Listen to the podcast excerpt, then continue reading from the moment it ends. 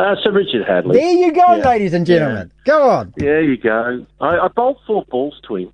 I bowled around the wicket with my guile and my spin. Uh, When I let the let the ball go, you could hear the ball go. Oh, honestly, from here, air. from over here, you could. I mean, people stopped in the Oh. street. There must be Jonesy bowling.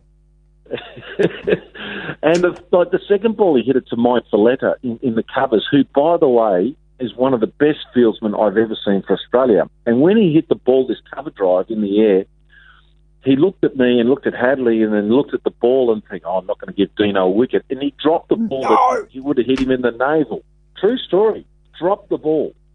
And um, and anyway, so well, I know the players aren't going to catch the catch catch the ball for me, so I'm going to have to get him out other ways. So the next ball, I tossed it up with a bit more guile and spin, as you can imagine, and he played across the line, and it, it gripped and ripped and got the front edge, and I took a caught and bowled. And when I threw the ball up in the air to got my first Test wicket, and I got a nod from Sir Richard Hadlee, not one player came to me, not one player.